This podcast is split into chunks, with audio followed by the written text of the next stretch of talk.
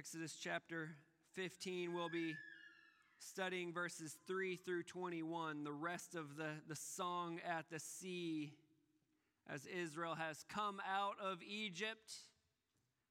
The Egyptian army pursued them, but God parted the Red Sea, and then God dropped the Red Sea on the Egyptians behind them. And this is the song that they sing in worship to God. And so we are seeking to learn what it is to worship God as we walk with God in the wilderness of this life. What do you worship God for? What is it about God that makes you want to worship Him?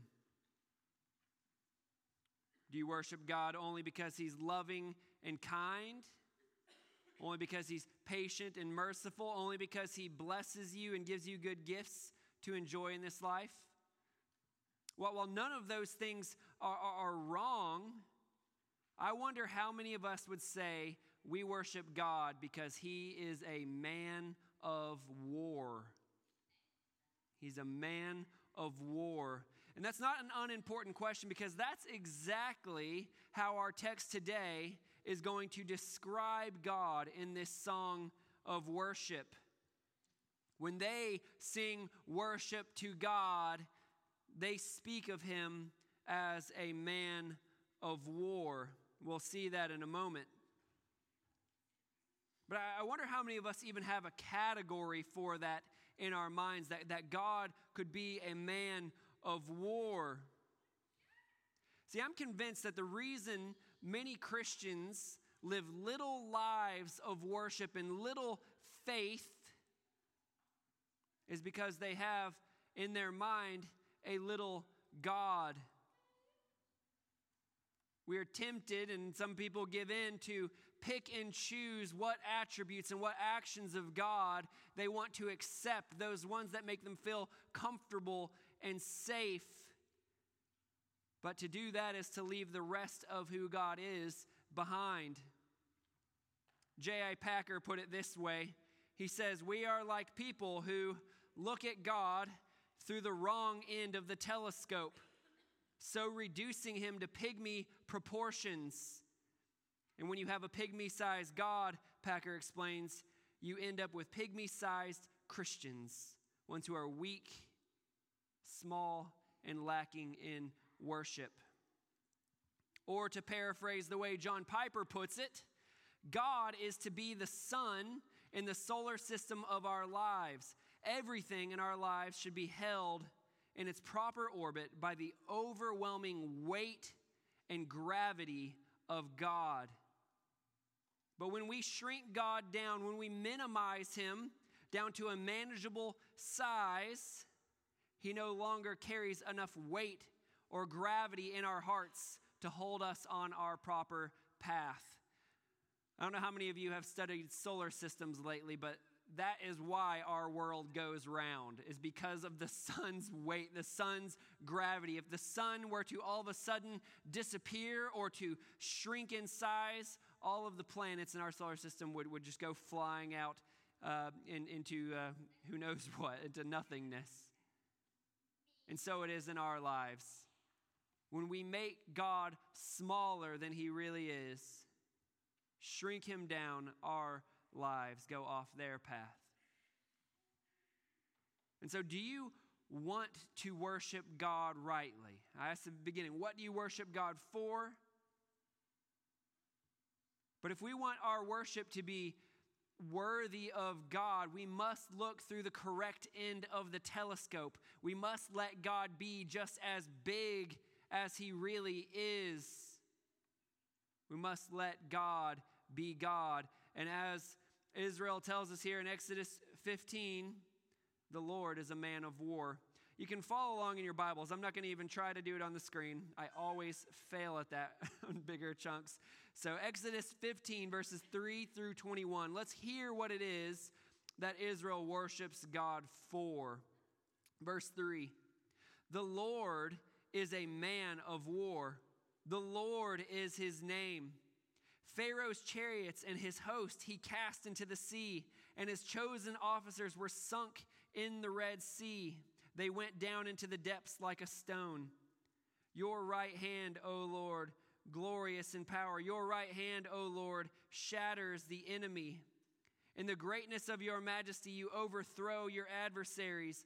You send out your fury, and it consumes them like stubble. At the blast of your nostrils, the waters piled up, the floods stood up in a heap, the deeps congealed in the heart of the sea.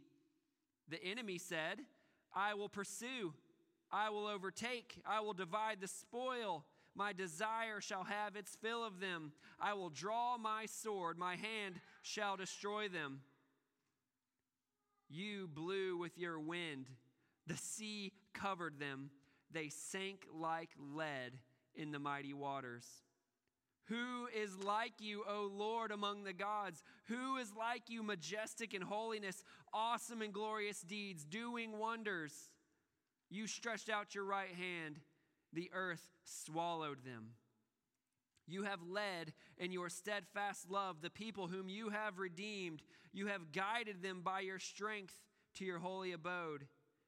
The peoples have heard, they tremble. Pangs have seized the inhabitants of Philistia. Now are the chiefs of Edom dismayed. Trembling seizes the leaders of Moab. All the inhabitants of Canaan have melted away. Terror and dread fall upon them because of the greatness of your arm. They are as still as stone. Till your people, O Lord, pass by, till the people pass by whom you have purchased. You will bring them in and plant them on your own mountain, the place, O Lord, which you have made for your abode, the sanctuary, O Lord, which your hands have established. The Lord will reign forever and ever. Then, verse 19, we have a bit of commentary. For when the horses of Pharaoh with his chariots and his horsemen went into the sea, the Lord brought back the waters of the, of the sea upon them. But the people of Israel walked on dry ground in the midst of the sea. Then Miriam the prophetess, the sister of Aaron, took a tambourine in her hand, and all the women went out after her with tambourines and dancing. And Miriam sang to them, Sing to the Lord, for he has triumphed gloriously. The horse and his rider he is thrown into the sea. That is God's word. Let's pray and ask God to, to give us his grace here. Father God, it is tempting to pick and choose what about you we immediately like. It's tempting to pass over those attributes of you that make us feel uncomfortable. But God, we do, we do not want to worship a God of our imaginations. We want to worship the God of the universe, our Creator, our King, our Savior. We want to worship you as you truly are. So, Lord, would you help us today? to learn how you are even a man of war and how that is glorious and worthy of our worship and worthy of our praise, God. God, I pray all this in the name of Jesus. Amen. So there it was, right there in verse 3. The Lord is a man of war.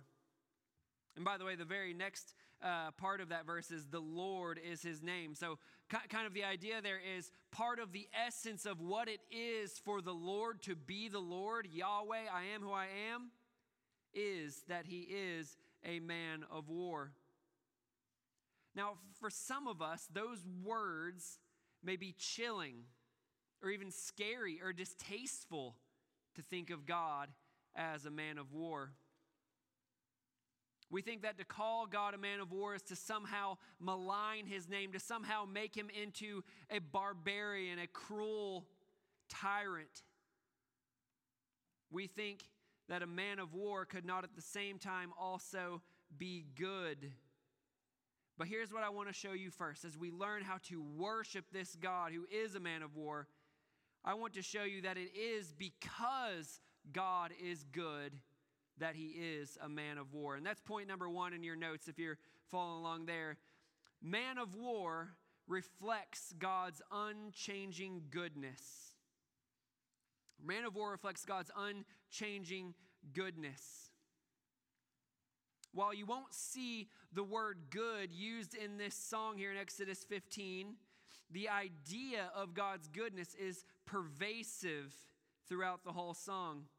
You might say, well, how do you see the goodness of God in this passage? I, I see God throwing horse and its rider in the sea. I see a bunch of violence. I see a man of war. But let me ask you this Would you think that a police officer was very good if they turned a blind eye to all the crimes committed around them? What if they said, no, no, no, in the name of mercy, in the name of compassion, I'm not going to arrest thieves or murderers. I'm going to let them just go. You'd say, no, that's not a good police officer. That, that is a police officer who cares nothing about justice, nothing about morality, nothing about goodness, and nothing about the community which he serves. That would be a bad police officer. What about this one? Do you think a parent would be very good if they let their children get away with everything in the name of love? This oftentimes happens, by the way. I just love them too much to discipline them. No, no, you don't love them enough. See, God has said, Children, obey your parents in the Lord, for this is right. And so, for a parent to say, Ah, no big deal, kids will be kids, is to say that it doesn't matter to obey God.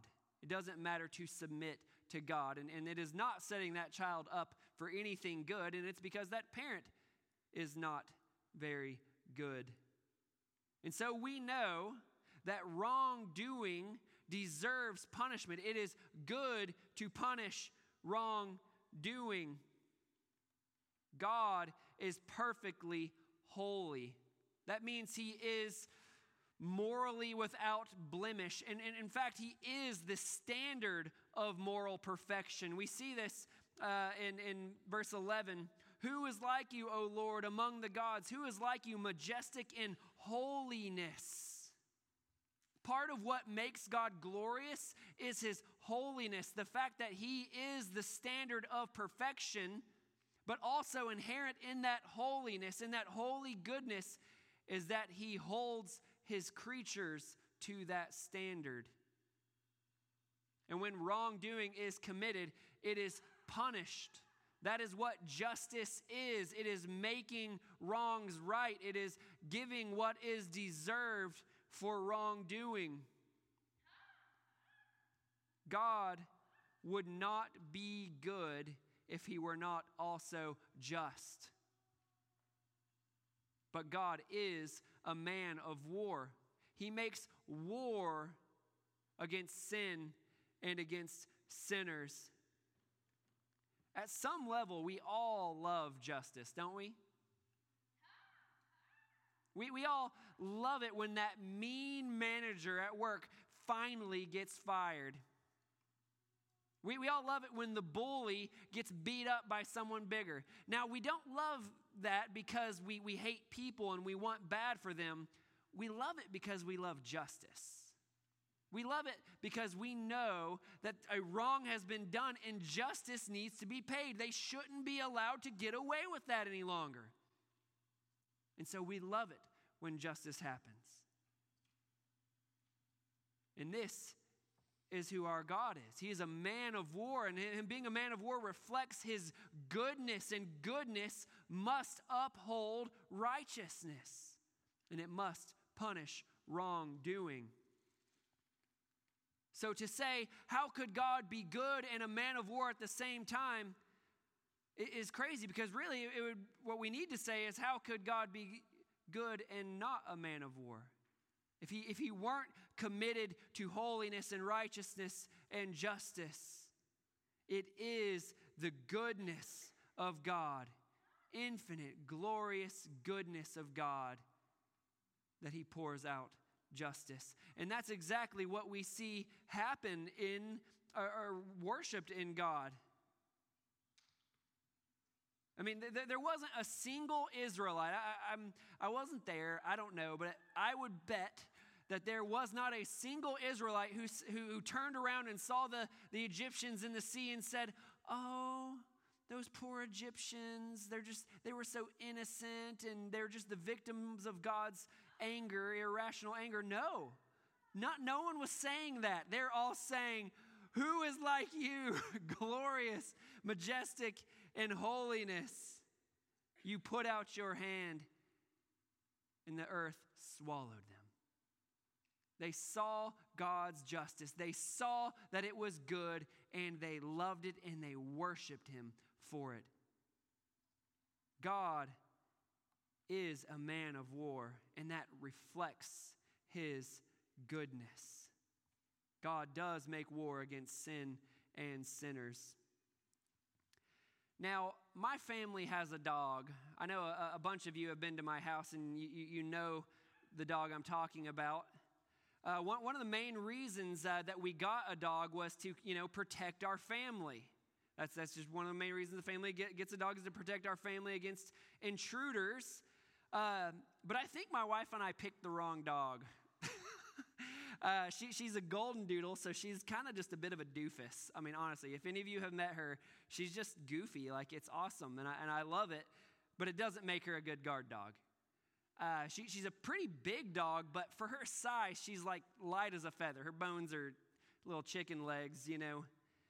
And I'll tell you this she is so friendly that she is more likely to kill an intruder with kindness than to actually bite them or do anything uh, cruel to them, you know, harsh to them to stop them. And so uh, the, the, the, intruder would, would not only steal our stuff, they'd have a new friend in, the, in our dog. So this, this is what I want to bring up to you. What, what good does it do to have a dog with all bark and no bite? Nothing at the end of the day. In the same way, what good would it be to have a God who is very upset about sin, very bothered by sin because of his holiness, but he couldn't do anything about it? He couldn't actually uphold justice, he couldn't actually pour out punishment. That is not the type of God I would want to worship, and thankfully, that's not the type of God the Bible tells us that we have, and specifically in this song. The Bible tells us that God is not only unchangingly good, but number two, man of war reflects God's unstoppable greatness.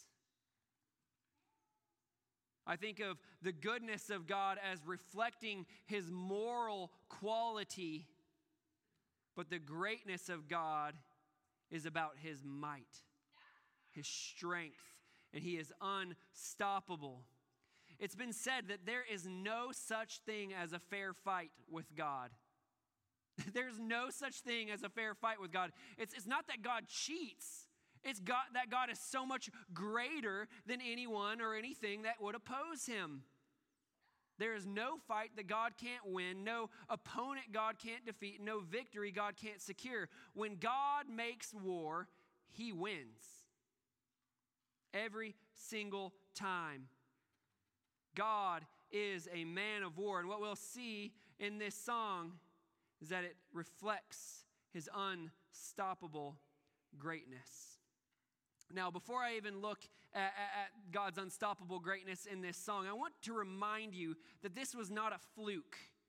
You know, this every dog has his day, right? Is what they say. So uh, maybe you got, got to match up me and Douglas in basketball. Douglas should should beat me in basketball, but I happen to win. You know, and so we'd say, well, that was a fluke. With God, His victory is never a fluke. It is a consistent pattern from the beginning. You think about in Noah's day, right?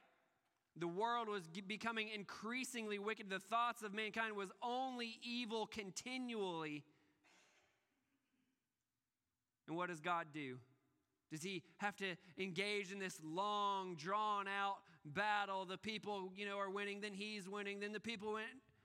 No, he just drops a flood on the earth and wipes everyone out except for Noah and his family. That easy for God. Well, after that, you have the Tower of Babel, right? You have these people who, who they believe themselves to be superior to God. They believe that they can even, you know, escape God's judgment. Most people believe that that's why they built this tall tower is to escape any future flood.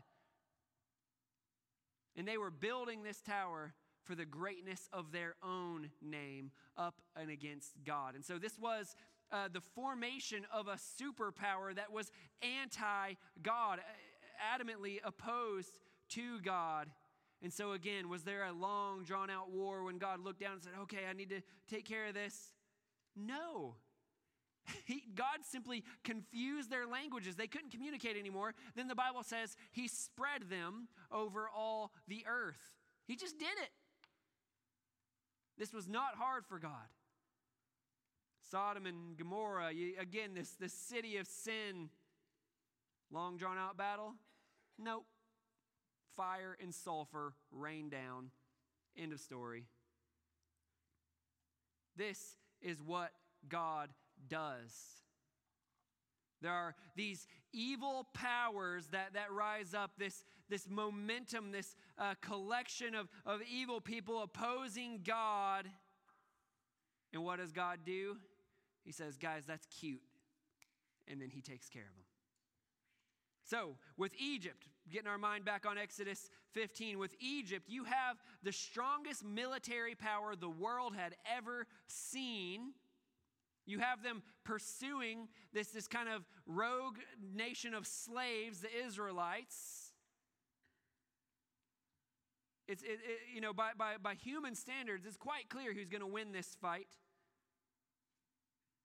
But then listen to what God does. Uh, Exodus 4, or sorry, Exodus 15, verses 4 through 10. Just, just listen to how startling and how overwhelming is God's defeat. Pharaoh's chariots and his host, that's his army, he cast into the sea, and his chosen officers were sunk in the Red Sea. The floods covered them. They went down into the depths like a stone.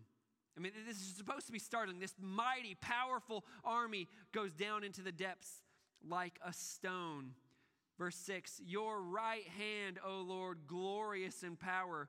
Your right hand, O Lord, shatters the enemy. It, it wasn't you, you finally won a near loss, but you got him. No, your right hand shatters the enemy.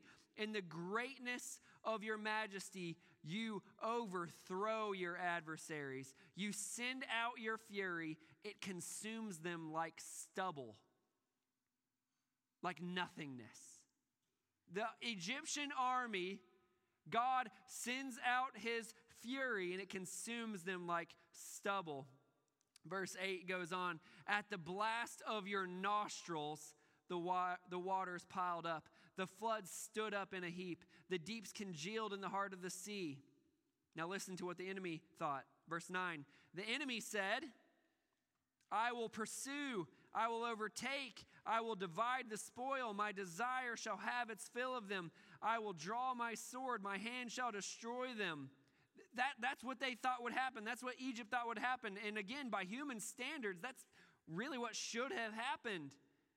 But, verse 10 you blew with your wind, the sea covered them.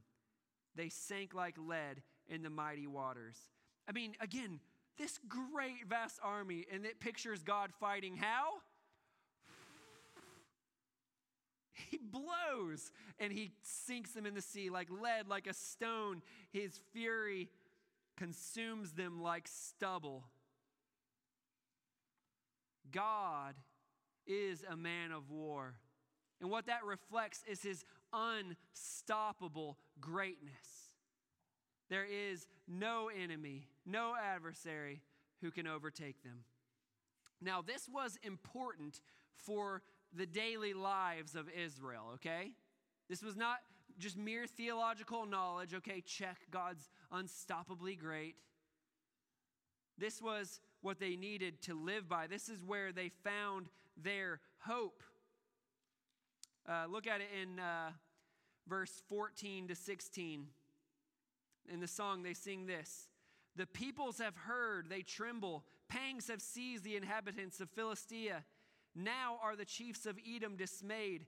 Trembling seizes the leaders of Moab. All the inhabitants of Canaan have melted away. Terror and dread fall upon them because of the greatness of your arm. They are still as stone. Okay, so in, in those verses of that song, they've just listed their main enemies. These are the people who want to annihilate them, the nations that want to annihilate them. And these are most certainly the nations who want to keep Israel from taking the land that God had promised to them, namely the land of Canaan. And so they are now going to be out in the wilderness. What hope do they have? At some point, they're going to come to the promised land where all these great nations dwell. What hope could they possibly have? Did Israel need a God who was only loving and merciful at this point? Did they need a God who was only compassionate and kind? While God is those things and those are a part of his glorious attributes, that is not all Israel needed at this time. They had real enemies, they had real wars ahead of them. And so they needed a man of war. And that's exactly how God had revealed himself to them against the Egyptians. They needed a God who was a man of war. And so the, the people see this, and, and you can even see in verse 17 and 18 this is the confidence that, that, that's now been inspired because God is a man of war. Verse 17, you will bring Israel in and plant them on your mountain, the place, O Lord, which you have made for your abode, the sanctuary, O Lord, which your hands have established. The Lord will reign forever and ever. And so, because God was an unstoppably great man of war, they knew that they would have protection against their enemies. They knew that they would have victory over their enemies. And they knew that their God, the one who had become their God, their, their strength and their salvation, their joy and their song, that he would reign forever and ever. This was their hope. This was great reason to worship God. He is a man of war. Now, this mattered for Israel, but it matters for you and me as well.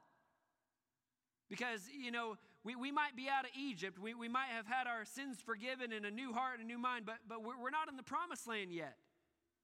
We, we still got some wilderness wandering to do, and we still have enemies out there. We still have the Satan's demons who want to trip us up. They want to keep us out of the promised land. We still have Satan who prowls around like a roaring lion, seeking whom he may devour. And we even still have our flesh that wants to deceive us with sin. Our old man, as it's often called. There are still enemies, and, and here we are wandering in the wilderness of this life, hoping to make it to the promised land, hoping that one day justice and righteousness will reign, hoping that one day God will fully and finally take care of Satan and his demons and our sin. What hope do we have? Is this when we need a God who is only loving and merciful? A God who is only kind and compassionate? A God who will comfort us in our troubles? Look, I don't only need comfort, I need a man of war to be my God. I don't need someone patting me on, on my back when Satan's beating me down. I need a God who can fight and defeat Satan. I need a God who can overcome my sin. This is the God of the Bible. He is loving, He is kind, He is merciful, but He is a man of war. Unstoppably great in carrying out His holiness, His justice. Now, it is an interesting thing that you have Egypt laying at the, the bottom of the Red Sea, and you have Israel on the banks worshiping God.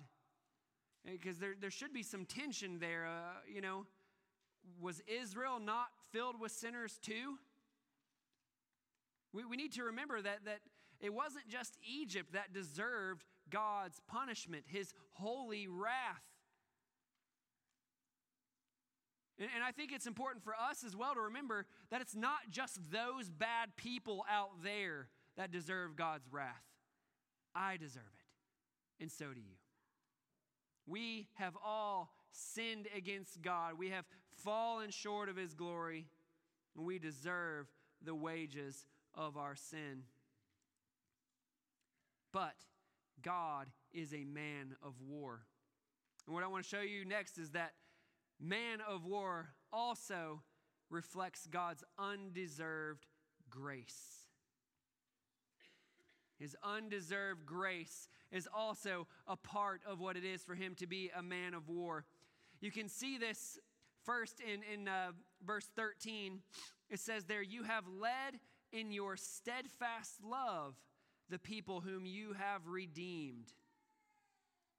Now, there are two things we need to notice here. Two things that differentiated Egypt from Israel, us from those who will spend eternity under God's wrath. First, God has given them his steadfast love. Now, that, that word steadfast love is actually just one word in the Hebrew. It's the word hesed. And it's a particular type of love.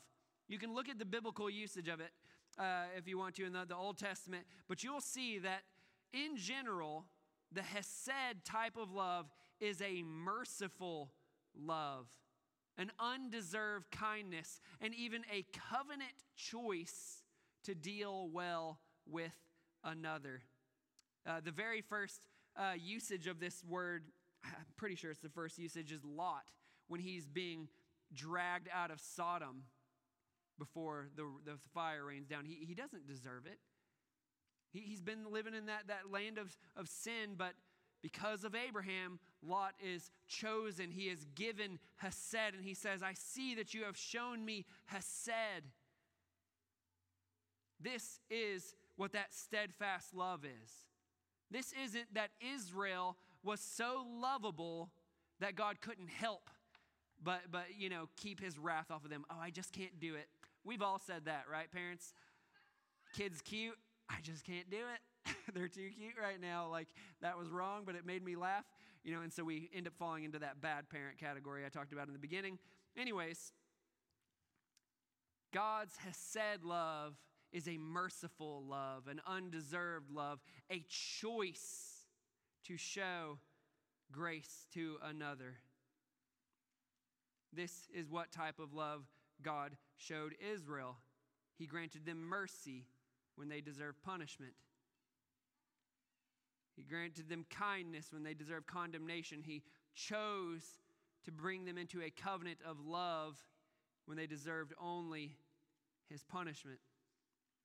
But you, you say at this point, but I thought God was unchangingly holy, that he's unchangingly good and just. God cannot, because of his righteousness, simply brush that sin under the rug. How can God do this? How, how can you have the Egyptians under the sea and the Israelites on the side singing praises? Well, that's the second thing we need to see in that verse 13 up there. You have led in your steadfast love the people whom you have redeemed. Again, that word redeemed just is so packed with implications. The word redeemed carries the idea of, of a ransom or making a payment on the behalf of another.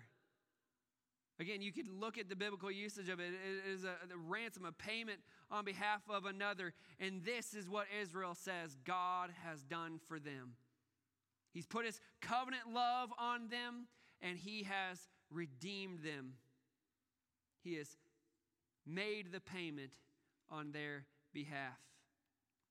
Now, th- this gets into a bit complicated waters, and I, I struggled with how to, to carry this out, but we've already learned about this Passover lamb, right?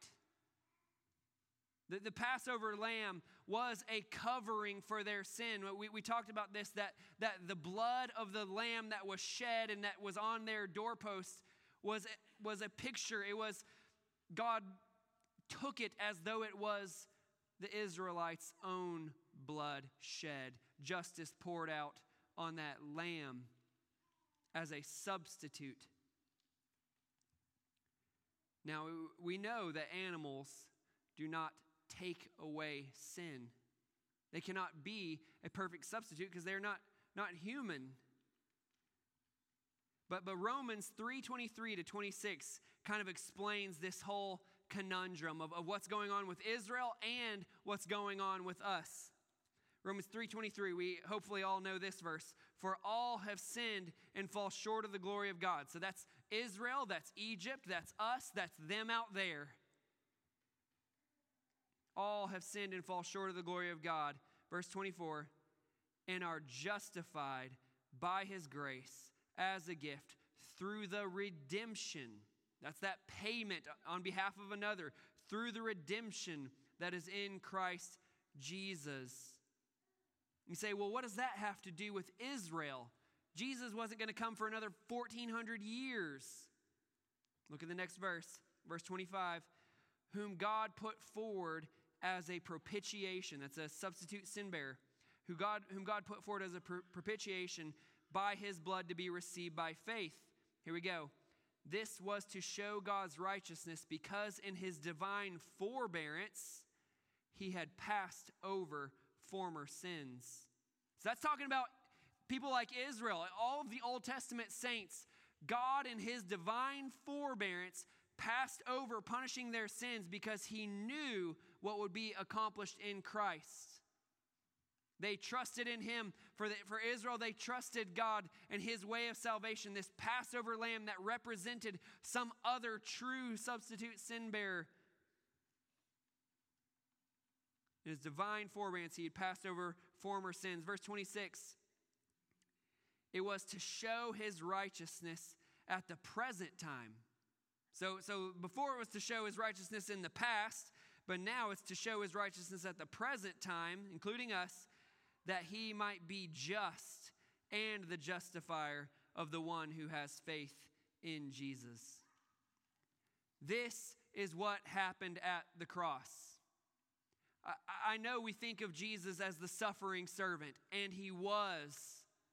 But we need to remember he was also a man of war. On the cross, God was making war on our sin and on our enemies. On the cross, Jesus was bearing the punishment we deserve. You could say this is God's war tactic. That rather than pouring out his wrath on us and crushing us with it, he pours out his wrath on his son. That, that's a tactic. That's a war tactic in order that he might bring this redemption, in order that he might pay on our behalf and bring us to himself. But we also know that, that not only was he defeating our sin on the cross and its punishment, he was defeating Satan. At the cross, Jesus disarmed Satan. Now, he's still out there and he's still got power, and, he, and you, you still don't want to listen to his lies. You still want to fight him with the word of God, yes, but he cannot ultimately con- condemn you. He cannot bring any charge against you. Why? Because you have been stamped justified, righteous, holy. You say, but I haven't been righteous and holy and perfect and no, it's, it's Jesus' righteousness. It's, it's Jesus' righteousness. Again, this is what happens on the cross. He takes our sin. When we trust in Him, we receive forgiveness because it's already paid for on the cross, and we receive His righteousness. And so, friends, we need to understand that the love of God, the kindness of God, the mercy of God, all of those things are meaningless and worthless if God is not a man of war. He might love you, but he can't do anything for you. If that's all your God is, I, would say, I don't want to go to your heaven. He's so merciful that he turns a blind eye to sin. Look, I don't want the, the heaven that, that, that I live in to be filled with sinners. I'm already one. I'm already around them. I already know what that's like. And it's not, not all that great a lot of times. God is going to bring justice and righteousness. There will be no more sin, no more sorrow in this world that God is bringing. Now, it's interesting. If you want to turn in your Bible to Revelation chapter 15, Revelation chapter 15. John is seeing a revelation of the future. What will happen? I, I, don't, I don't think I have this in slides. No, I don't. So, Revelation 15, this is what John says, and I, I love this. He says, Then I saw another sign in heaven, great and amazing seven angels with seven plagues, which are the last, for with them the wrath of God is finished. So, this is the justice of God. We talked about that. His goodness and his greatness bring justice, his wrath. Verse 2 And I saw what happened, or sorry, and I saw what appeared to be a sea of glass mingled with fire. And also those who had conquered the beast in its image and the number of its name, standing beside the sea of glass with harps of God in their hands. Listen to this. And they sang the song of Moses, the servant of God, and the song of the Lamb. We'll, we'll read that song of, a lamb, of the Lamb in just a moment. But, but think about this John sees a picture of the future, and he sees this sea of glass mingled with fire. And that's, that's, that's where the, the beast is. That's where those who oppose God are. That's where his enemies are. They are crushed in this sea that is now smoothed over like glass. And what you have is the redeemed. They're standing on the banks of that, that, that fiery sea, but they have passed through unscathed. I mean, this is a picture. What, what, we're being told here is that what happened back in the book of Exodus with the Red Sea crossing and the, the crushing of the enemies and the praise of God, that will happen again one day with the ultimate enemies. Enemies far greater, more destructive, more annoying than Egypt. God will crush them behind us. We can have assurance of this because He did it already. he did it to the Egyptians, He'll do it again and we will sing the song of Moses, the song that we're studying in Exodus 15, and the song of the Lamb. I'm going to read, read that song. Great and amazing are your deeds, O Lord God the Almighty. Just and true are your ways, O King of the nations. Who will not fear, O Lord, and glorify your name? For you alone are holy. All nations will come and worship you, for your righteous acts have been revealed. Did you hear that? That's the very same theme of our, of our, of our song in Exodus His holiness, His justice. He is glorious altogether. And, and I just want to tell you from, from my own experience when we remove the glory of God's fearsome holiness, we diminish his love and his mercy. If sin's not that big of a deal, if God's not that angry at sin, then his love isn't that big of a deal. His mercy, hmm, you know, whatever. But it is a big deal. God is good and He's a man of war. He's unstoppably great, but He has chosen to fight for us instead of against us by His grace. This should leave us, lead us to worship. I remember growing up, I had a more uh, scary version of God. Like that's the that's the version of God I did know. the God who's waiting to get you. Um, that, that was the, the God I had in my mind. Uh, later on in my life, I sort of just stopped worshiping God. I grew disinterested in Him, disenchanted with Him, uh, angry at Him in, in many ways, actually. And so uh, gave myself to sin. And, and I, I was uh, on the path to hell, quite honestly. Like if I'd have continued on, on that path, um, I, I know where my end would have been. But it was interesting that, like, in the midst of all that sin, in the midst of me trying to distract myself, I couldn't shake this fear. I couldn't shake the fear that there was a God out there who was so big that he spoke this world into existence. And I couldn't shake this fear that I had offended him and was continually offending him. Now, my fear did not save me. My, my fear alone of God did not save me, but you know what it did? It drove me to the cross. It drove me to the cross way more than just saying, oh, God is love. No, I needed to know that God was awesome and fearful. The, the, the old English word would be that he's awful, they, but they don't mean it in a bad way. They just mean that he's fearsome, and I don't know how to explain that.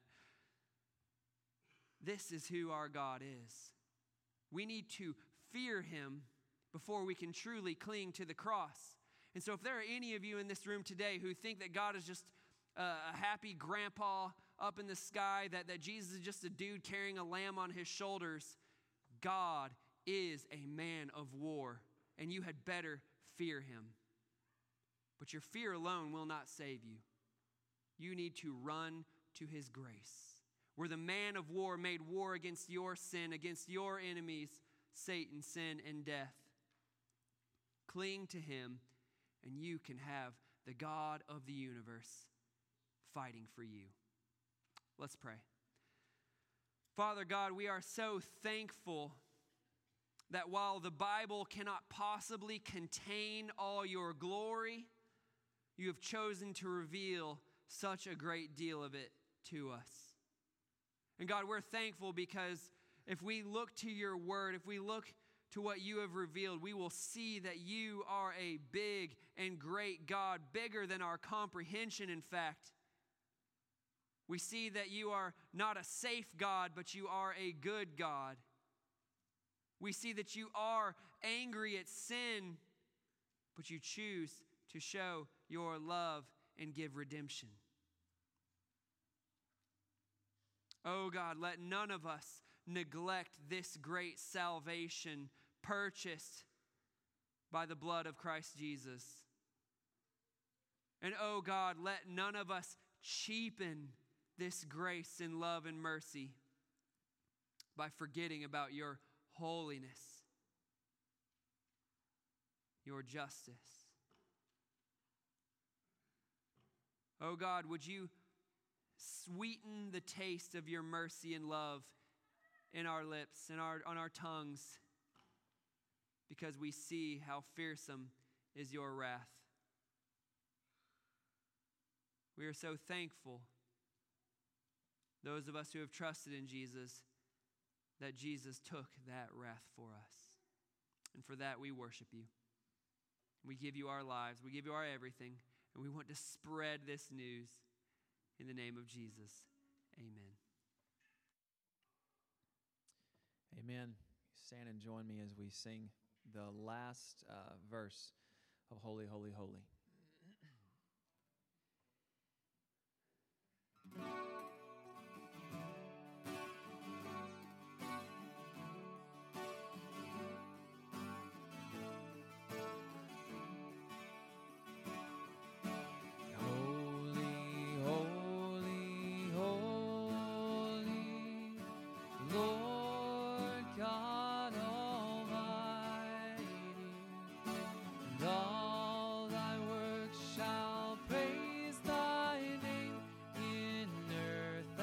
sky and see.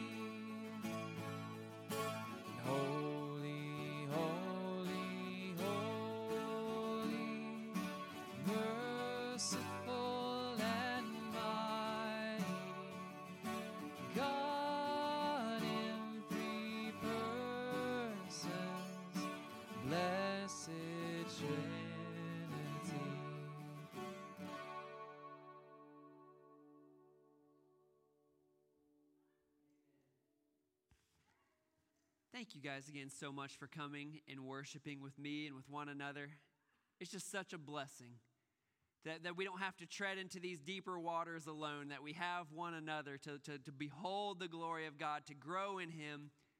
And now we need to encourage one another to go out into our community, to go to our neighbors, go to our unsafe family members, and share the news of this fearsome, merciful, and mighty God.